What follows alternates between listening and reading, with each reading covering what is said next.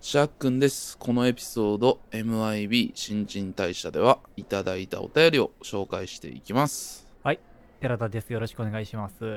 はい。ということでですね、えっ、と、新年一発目のお便り会ということでいきたいと思います。はい。えーそれでは早速紹介していきます。えーフォンターネーム、おでこさんからいただきました。えーはじめまして、初めてのお便りなので短めに。10月にポッドキャストを聞き始め、映画の感想で探していたら、心の砂地さんを見つけました。それ以来毎日聞いています。二人は見逃してしまういろんな物事に注目して、一つ一つにご自分の考えを持っていて、なんというか尊敬します。あと、寺田さんのラーメン屋さんのいらっしゃいませのモノマネが大大大好きです。地方在住20代女性で、ラーメン屋さんもあまり行かないし、そのモノマネのお店も行ったことはありませんが、久しぶりに家で一人で爆笑しました。他にもたくさん元気をいただいています。ありがとうございます。これからも応援しています。とのことです。ありがとうございます。ありがとうございます。おでこさん。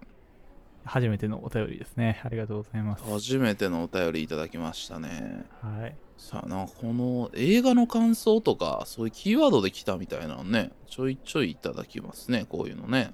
そうですね、最近もあの、最新のあの、マリグナントの回とか、なんか急に伸びてびっくりするっていうことありましたからね。怖かったな次の日の朝開いたらなんか倍ぐらいになってたもんなそうそうそう、再生回数が爆伸びして、なんか、怖いよね、ああいうの。あの、なんか変に炎上とかさ、まあさすがにこの規模やったらないと思うけどさ、自分の知らんとこでその数字が動いてるっていうの結構怖いですね。そうそうそうそううん。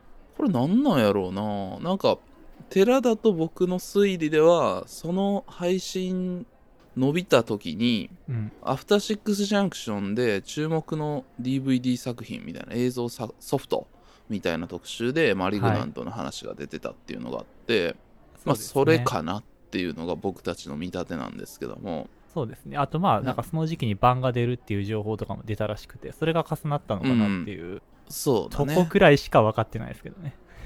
どっかねわからんよねでもさ結構うん例えば、えー Discord とかさそういうちょっとクローズドなところとかでもしかしたら紹介されてるとかさあるかもしれ。ないしそういう話もしてたな。うんこれもしねどっかでどっかで紹介されてましたよとかどっかでなんか書いてる人いましたよとかやったらねよかったら教えていただきたいなとか思うんですけども そうですね。まあ僕ら、あの、うんアマゾンレビューとかにも書かれたりしてたことも ありましたからね、知らんうちにね。知らないとこでねあったりとか、あとはあの力也さんがねリアクションしてくれたっていうのもありましたねああ、そうでしたね。はい。街の上では、なんと、監督がね、ちゃんと反応してくださった聞いてくれたってというあれめちゃめちゃ嬉しかったですね。やっぱやっとくとねそういうことあるもんやなとね 思いましたね本当に嬉しいでもあの限りで今泉力也監督に関しては、僕実はあの、フィルマークスとかもあの人めちゃくちゃ貼ってるんですよね。あそうっすよねなんか感想書いたら結構いいねされたりするよね。有名な話で言うと。だから結構ちゃんとエゴ差力のある人というかね、アンテナ張ってらっしゃる人なんやね、やっぱ若い人に。うん嬉しいですねはい。あとはおでこさんから頂いてるところではいらっしゃいませのものはね 木戸屋のねものはね。これ、これ結構なんか 褒めていただくんですけど、うん。確かにこの地方在住の方からしたらさ、確かめようがないというか、すごいローカルなことをやっちゃってるっていう自覚はあるんですけど、好きなんで、うんうんうん。愛してるんで、木戸屋をね。やらせていただいてます。はい。寺田は木戸屋を愛しています。そうですよ。なんで言い直したんですか？いやいやこれはねタッチの上杉達也は朝倉みなみを愛しています。ああ。いや、パロディーとしてその、単語が入れ替わりすぎててちょっとわからへん。いやこの間だとそうなるよ。ああ、まあまうんで汲み取るべきやった。そうそうそう。いや。ラーメン屋さんあまりにあまりいかんっていう人もねそりゃいるからね。まあまあ、確かにね、ジャンクなものではありますからね、結構ね。うんそうやな。まあぜひねあのもしね東京に来られることがあったらね確認もしていただきたいなとは思うんですけれども、まあはいそういうね爆笑を届けてるということで 嬉しい限りで。ハードル高いな。そういう爆笑会もねどんどんはい取っていきたいなと思っております、はい。えーおでこさん改めてありがとうござありがいました。とうございました。君は必ず戻ってこれる。君は必ず戻ってこれる君は必ず戻ってこれる続きましてフォンターネーム奈良ちゃんさんからいただきましたはい。えーこちらはですね、ポップな呪いにかかっていますのコーナーへのお便りです。ありがとうございます。ありがとうございますなかったようなコーナーですからね。日常で、これ、これかみたいな、なんかこう呪いにかかってしまうっていうね、コーナーでございます。はい。ではご紹介します。仮面ライダーガイムを1話から見ているのですが、主演の佐野岳くんが寺田さんに見える呪いにかかってしまいました。どうしても寺田さんがちらついて作品の内容に集中できません。間違いなく呪いです。とのことです。ありがとうございます。ありがとうございます。仮面ライダー、鎧たけし。違う違う違う違う。俳優みたいな名前じゃないからね。これ僕も読み方わかんなくて調べたから、鎧にたけしと書いて、ガイム。鎧たけし。辻たけしっていうね、今度ごっつええ感じであって、それ思い出すねんな。いや多分、シャークさんだけですよ。それ思い出してるの。あま辻たけしやって言ってお前今日試合来とったやろってやつ あれ結構傑作なんやけどな結構ね、頭に残る名前多いからね、松本人志の子。うんまあまあいやいいののいいのよ話はねいいですか？あの、佐野岳さんに似てるんですか？僕はちょっと一応画像検索をさせていただいたんですけど、ツイッターでもつぶやいてくださってて、それを。なんかそれなりにいいねがついてたんで、意外とその共感を得てるのかなと勝手に思わせていただいたんですけど、自分では判断がつかないですね。僕からすると結構似てるかもと思った見てみてあー、いや、なんか、うんありがたいですね。俳優に似てるって言っていただくの。たまにあるんですよ。ね僕、あとあの、瑛太の弟の俳優さんにも、たまに、はいはいはい長山健人やったっけ？にも似てるってたまに言われるんですけど、まあ、要するに顔が濃い俳優さんに結構ね、似てるって言っていただくことが多いですね。あと「リメンバー・ミー」にめっちゃ出てくるっていう寺田が いっぱい寺田がおるいやいやいや、まあ、要するにあっちの方やねんよな。ちょっと色も黒いし。うん高校ぐらいの時に、まあ嘘でね、いや僕実はおじいちゃんベトナムやねんよな、みたいなこと言ったら、みんなから結構普通に何の違和感もなく信じられるっていうことがあって、で、あ、僕やっぱ結構顔濃いんやなと思って、いざ東南アジアを旅行してみたら、やっぱちょっと格が違いますね、向こうの人らの顔の濃さは。ちょっと違うんだな全然違いますね、やっぱ一発でわかる。ああそっかそっかあとあの、単発なんですよね。あっちの国の人って基本的に。だから短い人多いなそう髪型で一瞬でわかるんですよね。うん どんな話やねん。全然外務の話から関係なくなっちゃったけど。うん外務ね。これうろぶちげんさんが脚本やったやつやろ？外務って。そうなんですか？あ、めちゃめちゃじゃあ、だってアニメ、窓マギとかの人やったっけ？そうそうそう。そううん。有えー、ねニトロプラスの人ですよもともとね。えー、ちなみになんかシャークさんは誰々に似てるみたいなことは言われたりしますか？うんまなんか似てるみたいなのよう言われるけど YouTuber の誰々に似てるみたいなんでめちゃめちゃ盛り上がられたんやけど。あー、YouTuber か。うん忘れたな。なんかそっかそっか、そういう風にも俳優とか芸能人以外にもなってきてるんや、そういう似てる人今はもうそういう時代よ。確かに。ちょっとアンテナちゃんと張らないといけませんね。まあ、またね寺田君に似てるキャラクターとか、ね、野菜とか見つけたら教えてください 菜？はい。よろしくお願いします。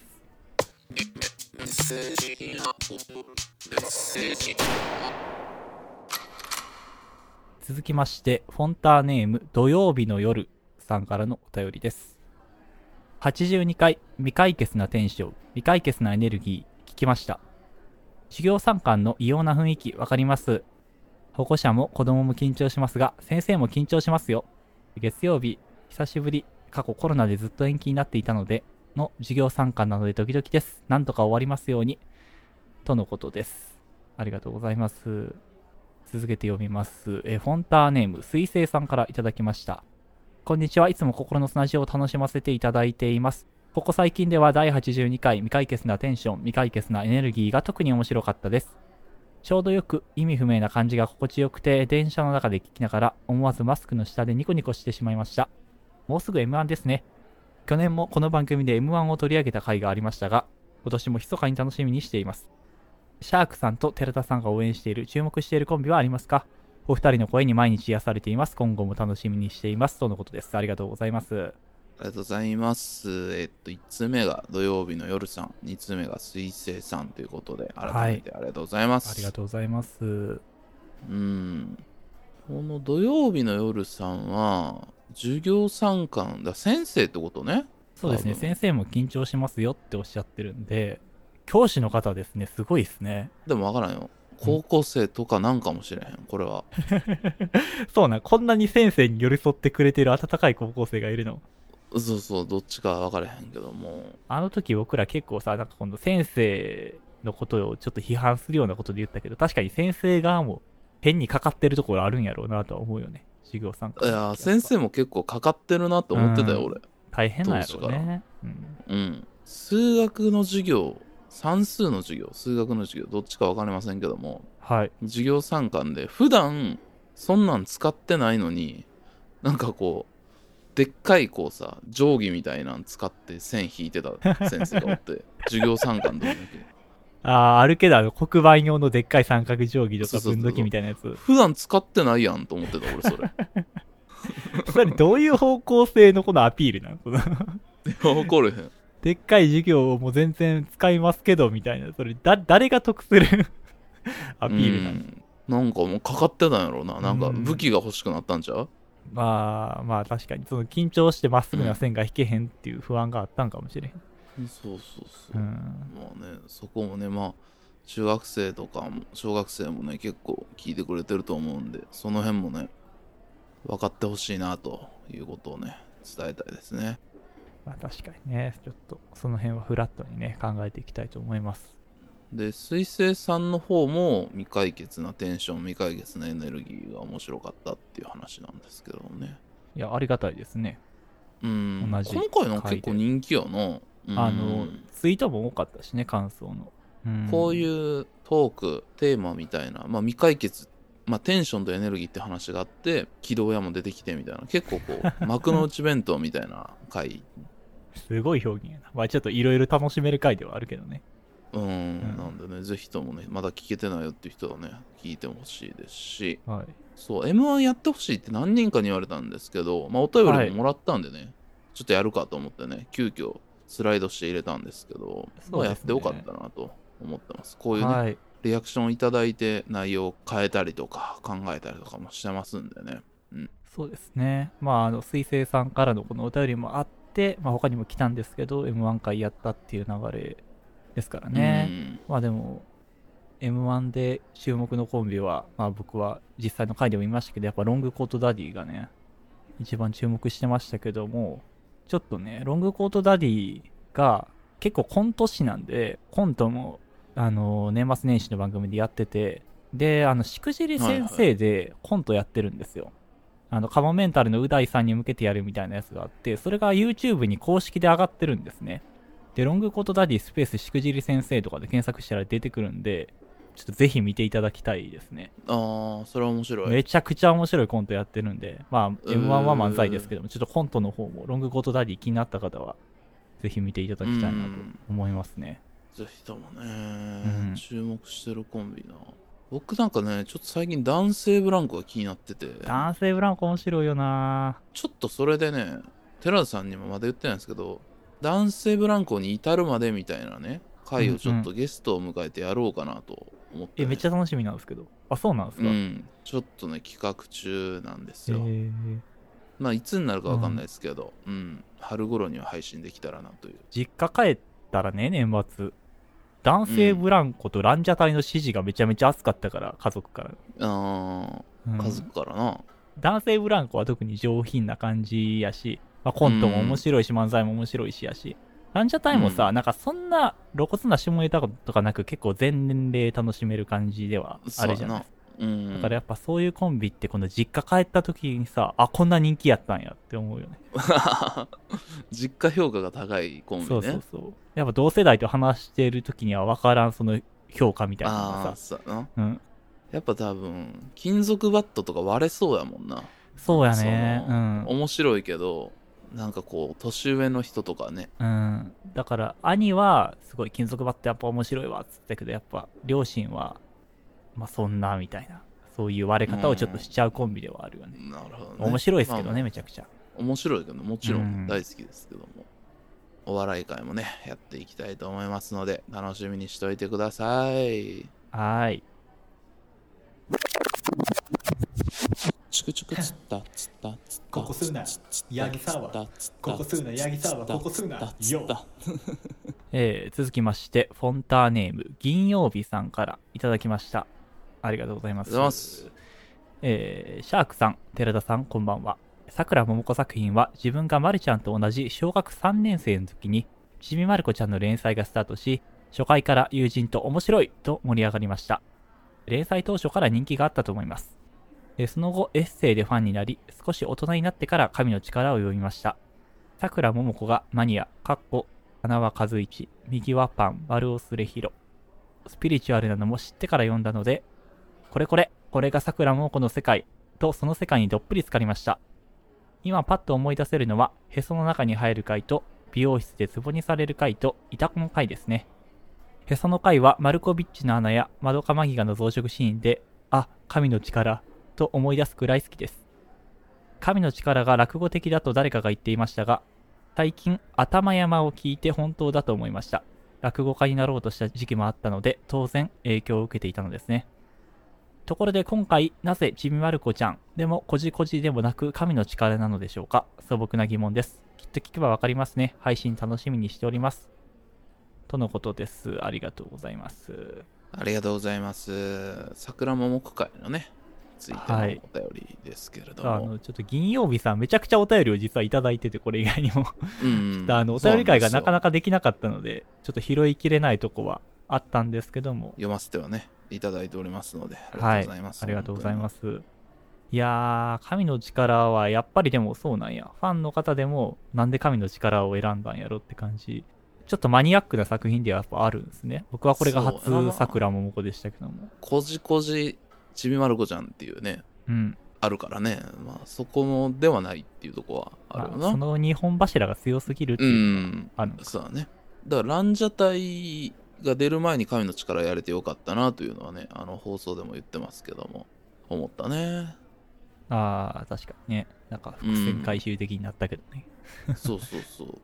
金曜日さん結構ね、少女漫画界のためにお便りいただいてるけど、うん、ありがたいですねなん。かこの、マドカマギカの、さっきの名前たまたま出たけどさ、あの、はい装飾シーンとかで神の力とか、なんかそういう 影響みたいな、全然僕まだ拾いきれてないかもしれない。そうか、ちょっと今見直したらいろいろあるんかもしれへんな。ああ、かもしれへんみたいなね。うん。本当に今読み返すとめちゃめちゃ面白いと思うね。で、今の感覚にすごいジャストフィットすると思ってんね。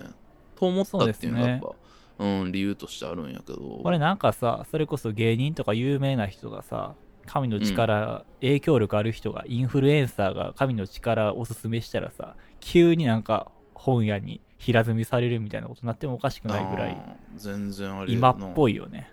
うん。今ってさ、そういうインフルエンス力が一番ある人って誰なんやろうな。あー、誰なんやろうなうん。難しいな。でも確かにその漫画が流行るみたいなのは結構難しいかもなあ。ー本とか漫画が流行るのって結構そのアメトークとかさ、そういう系の番組で芸人が紹介するとかが多いうん気がするかな。確かにねあの又吉さんが一時期あこれあの都知事選とか出てた又吉 ES ではなくてピースの又吉直樹さん いやわかるわのかるうん。が一時期さ、まあ、やっぱその賞取った時あたりとかってものすごい本の帯大体又吉やんけみたいな時期あったやんか、うんな。でめっちゃ売れるみたいな。うん。でもまあ今はちょっと落ち着いてきたのかなっていう又吉さんじゃないような気もするしね。まあそう影響力もちろんあるとは思うんだけど相変わらずね、うん。うん。まあなんかその辺で言ったらさ、あの、まあエッセイとかは書かれてますけど、あれじゃないの、岩井とか、岩井さんとか若林とかあー原市岩井さん。うん。あーオードリー若林ねうん。その辺か芸人やとやっぱその辺かなんかその辺な気するなうん。なんかあそこら辺って結構なんかその、サブカルチャー方面でも結構存在感がある芸人やから、うーん強いよね。うん。実際若林さんとかすごいね横尾忠則好きとかさ実はそういう趣味があるけど出してないみたいな人だったりするしねうんでもどうなんかな。のそうやな。タレントとか俳優さんとかアイドルとかってそっち方面の人ってなんか定期的にあったような気するんだけどなんかそういうサブカル的なもの紹介するみたいな。んかそういう芸人以外の立場女優とか歌手とな。かうん。ってあんまいないかもね。そういう影響がある人。なんかそこら辺ってさ変な話結構ちょっと YouTuber っぽくなってきてる気すんねん。ああそうね。そっちに取られてるんかな。うん、なんか TikTok で本紹介する人とか結構バズったりしてたし、はいはいはい。あったね。番組とか通じてやろうとするとなんか結構大変らしくてああいう本とか紹介したりするの。でも、ね。うん SNS やったらさこのまあ言い方悪いけど素人がさあの、うんいくらでも発信できるわけじゃないですか、まあ僕らもそうですけど、そうですけどね。だからそういう人らの方が気軽で気軽にバンバン紹介できるから強いのかもしれないですね、なるほどな、うん。そやな。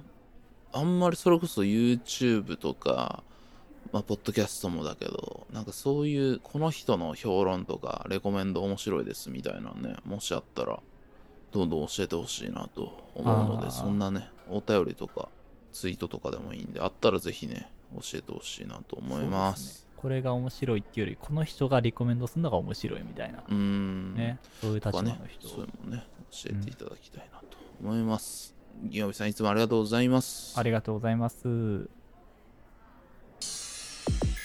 お届けします。心に住む自由組みといてこの西東京の暮らし思いより駅パラス。度胸が素晴らしいでも故郷は証の債務帳しないで縁がちょ生活するには不便でしょ僕らは天使なんかじゃねえだから全員参加じゃないならやれないセーブやり騒できていく覚悟さこちらが最後のお便りでございます。えーフォンターネーム HK さんからいただきました。ありがとうございます。えーシャークさん、寺田さん、こんばんは。大阪在住19歳浪人生の HK です。昨年11月から心の砂地を聞き始めて3ヶ月。一部コンテンツ界を除き、ひとまず全ての過去回を聞き終えたので、これを機に初お便りを送らせていただきます。第71回想像上の共同生活のような雑談会ではただただ笑い第24回僕たちは今のままでいいのかのような回ではジェンダーなど様々な問題について深く考えさせられあるいは第64回チャーハン環境の光と影では最初は緩めの回かなと思いきや予想外にシリアスな方向に話が展開していくように意表をつかれそのテーマの幅と内容の深さに毎回感心しながらもいつも本当に楽しく聞いています。特に印象に残っている個人的ココスナベスト回は第47回構造の中で恋愛をです。自分は秋元康がプロデュースする坂道グループ特に乃木坂46の大ファンなのですが一方で恋愛禁止や握手解消法には一貫して反対の立場をとっておりそういったいわゆる秋元康的なものには嫌悪に近い抵抗感がありますしかしグループ自体は素直に応援したい以上シャークさんのように完全にキャンセルというわけにもいきません。純粋にアイドルが好きだという感情と彼女らが置かれている構造に対する理性的な批判、どちらも大事にしたいとは思いつつも、なかなか折り合いがつけられない自己矛盾は以前から抱えていたので、その回を聞いたときはいろんな意味で削られたのを覚えています。アイドルファンである以上は一生付きまとう問題なので、いつまでも頭を悩ませ続けていきたいと思っております。改めて考えるきっかけをくれたココスナには本当に感謝の気持ちでいっぱいです。長くなりましたが、これからも心の砂地を心から楽しみにしています。お二人も体調には十分に気をつけて無理のない範囲で更新を続けてくれると嬉しい限りです。機会があればお便り送らせていただきます。とのことです。ありがとうございます。ありがとうございますいやー、すごい、いろんな回の感想をいただいて大変ありがたいんですけども。19歳の子からねいただいて嬉しい限りでございますねこれまでお便りくださった方の中では結構一番ぐらいに若い世代かもしれああないですね。そうかな確かにな、うんベスト回に挙げてくれてる構造の中で恋愛を第47回結構前だなジュースジュースの高木さんっていう方がねちょっと脱退になっちゃった経緯がそういったまあ恋愛の報道が出てみたいなところで。っていうところから自分がまあ僕もともと AKB グループからそういう今のアイドルカルチャーみたいなところに入ったみたいな感じのことがあるのでそういった話をしたっていう回なんですけれども。ちょっと反省というか考え方変わったみたいなところで言うと、まあこの時ってその俺はもう秋元康完璧にキャンセルしてるって言ってるんだけどなんかそのキャンセルって言葉がちょっとカロリー高いなとも思っていて。ああ、結構、どぎつめの言葉になっちゃってるうん。感じある。私まあその当時はそう思ってた。本当にキャンセルするとは思ってたけど。ああ、それは事実やったね。うん事実だけども、うん。事実だしでもこう使う言葉としてちょっとカロリーが高すぎるっていうのとどうなんかなとも思ってきてる今最近はね。ああ、なるほどうね。んまあでも確かにな、なんかその、まあキャンセルって言葉、まあこのキャンセルカルチャーっていう言葉もあるからさ、うん。結構最近よく見かけるようになってきたなとは思うねんけど、なんかそのキャンセルだったものを、ちょっと SNS とかいろんなとこでこう、ちょっとずつ見る機会もあって、あ、良さそうかなと思って、もう一回ちょっと聞いてみるとか、応援してみるっていうことも全然 OK やとは思うねんけど、なんかキャンセルって聞いたら急にさ、このもうシャットアウトしても私は一生応援しませんみたいな聞こえになっちゃうっていうのはあるよね。実際でそういうもんだしね、うん、そういう感じになりつつあるしね、まあ言ったらアメリカでそういう、まあ、MeToo 以降でそういう話が出てきてそのまま言葉だけが持ってきちゃってるのと、まあ、日本的な意味のキャンセルとっていうのでちょっと多分意味合い変わってるところもあったりと思うねんな。あとその日本っていう土壌の中でそういったキャンセルカルチャーを入れてくるっていうこともまたアメリカでの話とちょっと違うっていうところもあったりとかもするだろうし、うん。うん、そのキャンセルなしって思うけどもちゃんと生きる権利とかそういうある程度のとことは保証するよっていうところもあるもんでもあったりするから。まあそうじゃなくなってる部分も、暴走してる部分もあるけどねアメリカでもね。まあそうですね。ただそのコンテンツをシャットアウトするっていう以上になんかその人をちょっと攻撃したりだとか、なんかそういうちょっと必要以上な批判的な行為になってるっていうのはちょっと最近あるのかなとは思いますね。確かにね。うん、まあその辺は、この間ドミューンでもね小山田圭吾の特集みたいなのやって再検証みたいなねやったりとかしてましたけども6時間とかかけてね、なんかそういうのとかなんか去年俺がすごい思ったのはあのもともとバイト AKB っていうやつで AKB にちょっとバイトで入ってたみたいなお姉さんがいてはい。でその人がラーメン屋やりだしたみたいなやつ知ってる？元バイト AKB でラーメン屋しててあまあ詳細は見てないけど、ニュース見出しみたいなの見ました、ね。あったでしょ？結構燃えたやつ、それで、はい。そのラーメン評論家の人がなんかすごい気持ち悪い文体でちょっとセクハラまがいのことみたいなの入れながら、本当はこういう事情らしいみたいなことを書いてみたいなさ、うん。ダメなんだけどそれ明らかに読んだらセクハラみたいなのが入ってるしその表現自体はダメなのね。その評論家の人が書いたのは。はい。でまあ頑張れみたいな流れになったんやけどさその後実はそのバイト AKB の下で働いてたみたいな子が出てきてはい。実はその評論家の人がまあセクハラとか気持ち悪い部分が入ってるけども言ってることは事実だったみたいなさっあていうのが出てきたんあ。よ文体は気持ち悪いけど内容はほんまやったみたいなことそうそう内容はちょっとついてるとこはついてたっていうことがあってあまあ、これは吉田剛さんとかも言ってたんだけども一回メディアってそういう記事を出したらもう一回そうじゃなかったっていう報道を出すと謝罪しないといけないからあ。ああ、なるほどね。それってその根幹に関わるやんかそのメディアうんの一回そういう間違いを出しましたっていうのだからそこはこうなかったことにするみたいなさだからそっちの方は取り上げないで謝らないで済むようにするみたいな感じの流れがあってああ、大人の事情やな。でもそれ見た時にすごい考えたよね俺それこそセクハラをしてる、セクハラの文ブログみたいなのを書いてしまう人の言うことなんか聞かんって思ってたけど、でも実際それの方が正しかったわけよ。事実としてはね。なるほどね。うんうん。なんか、そうやんな。でも、そういう、そこってなんか別々やんか。多分セクハラはまず絶対ダメな話やんけど、そうダメ。うん。なんかそのセクハラがダメやったらイコールそういうこと言ってるやつの言ってる内容も正しくないに決まってるやろってなんかそこ直結してしまう感じあるやん。そうそうそうそうなんかそこが難しいし、なんかさっきのその出版社が取り下げるの難しいみたいなとこもさ、うんなんかやっぱこの訂正ってなんでこんな難しくなってるんやろうな。このうん自分の意見の訂正とかさ、取り下げみたいなことってさ、なんか SNS とかでもこの以前こう言ってたじゃないかみたいなさ、今度スクショ持ってきて批判するみたいなめっちゃ多くない？うん多いねうん。それこそキャンセルカルチャーってそういうとこからだったよねああ、まあそうやね。こ過去にこういうことやってたみたいな。うん、そうそうジェームズ・ガンがガーディアンズ・オブ・ギャラクシーを降ろされたんもそうだったからねそうでしたうね。んうん。それはそうなのよその罪とかそのこと自体がそれをまた俺はそう言ってたからって言ってオールクリアにしようとしてるわけではないんですよこれうんがそうですね。このどっちかってみんななっちゃうんよ。白か黒かになっちゃってるそうっていうところがまずいってことね。そうそうそう。そうじゃないんよね、だから確かに。こういったことをし批判しているっていうそのその人の全てじゃなくてその人の言動しかも言動の中のこういった部分を批判している。でだからその人に対してのクリエイティブは俺はそこがクリアされてないからノーだっていう気持ちで秋元康を俺はキャンセルしているって言ったんやけどはい。でも繰り返しになるけどその時はさらにそういう言葉を使うことによって秋元康の全てをキャンセルしたいつも気持ちもあったからねはいはい。当時としてはね正直に言うとうん。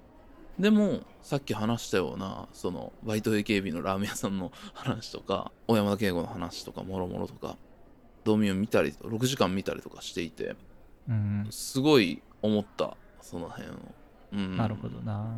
まあ確かに、この、さっきのラーメン屋の話にしてもそうやけど、このより情報を細分化していったら、文体はダメ、でも言ってることは一理あるとかさ、その、正しいことと、明らかにまあ間違ってること、誰かを傷つけたりしたことって、当たり前やけどめちゃくちゃ混ざってるわけじゃないですか。混在してるわけじゃないですか。それを、やっぱりどうしても情報として今そこまで噛み砕いて考えることって難しいじゃないですか、うん。だからなんかそういう風になっちゃってるししかもまあ多分一部には細分化したら確かに正しいことはあろうけどでもここの一部がバスだったらもう私は全部バスにしますっていう人も当然いるやろうしね、もうそれで私はキャンセルなんですっていう人もおるやろうし、そこのジャッジって本当に人それぞれやんか。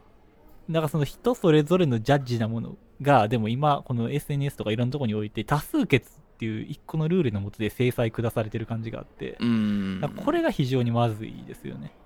ジャッジは人それぞれやのに、最終的なものは今、かなり多数決、数の暴力じゃないですか。うん。なんかそうなると、ジャッジのラインが低い人たちの意見がブワーってやっぱ強くなるからさ。うん。